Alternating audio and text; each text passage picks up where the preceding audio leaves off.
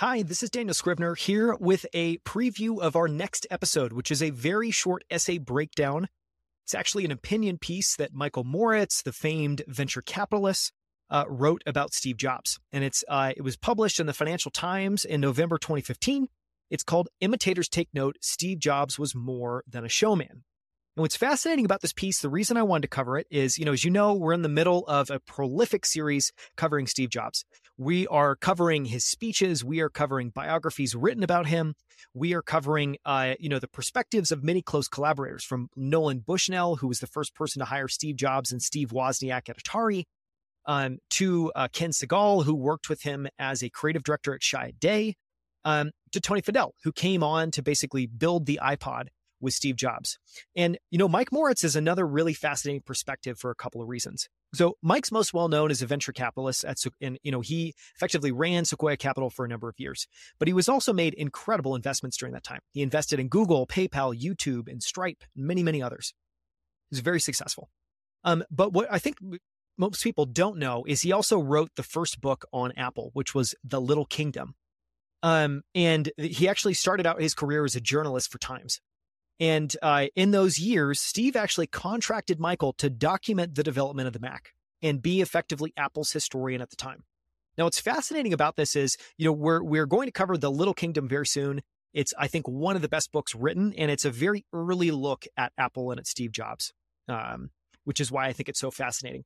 But the quick commentary I want to share because it's really interesting is, um, you know, so Steve contracted Mike Moritz Fast forward a number of years, and basically a piece ends up getting published in the Times. And Mike Moritz says that his editor took many liberties with all the research that he did. Steve ends up reading the reading the piece and basically hates it so much he breaks all contact with Mike Moritz and effectively, as far as I know, never talked to him again. So there's this really interesting background and dichotomy between Mike Moritz and Steve.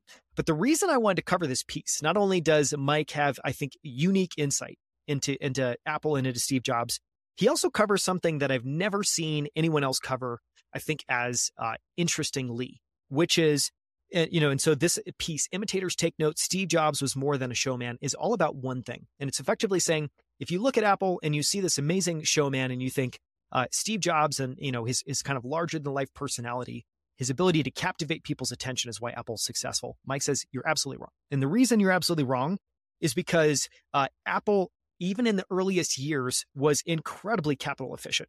They stretched every nickel, you know, and, and he goes on to give some details about the initial public offering um, that in the year preceding Apple going public, the company does 117 millions in sales and has pre-tax income of 24 million. And that's after paying for the salaries of a thousand people on the team at the time.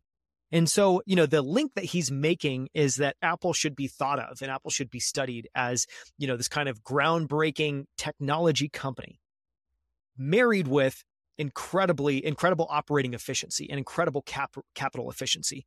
And if you miss that second piece, you are missing basically half of the puzzle. And so it's it's a fascinating opinion piece. I think it's a really interesting, unique insight on Steve Jobs and Apple. Uh, for more, listen to the full episode. You can also find the episode. You can find the show notes. You can find this video and more at outlieracademy.com slash imitators take note.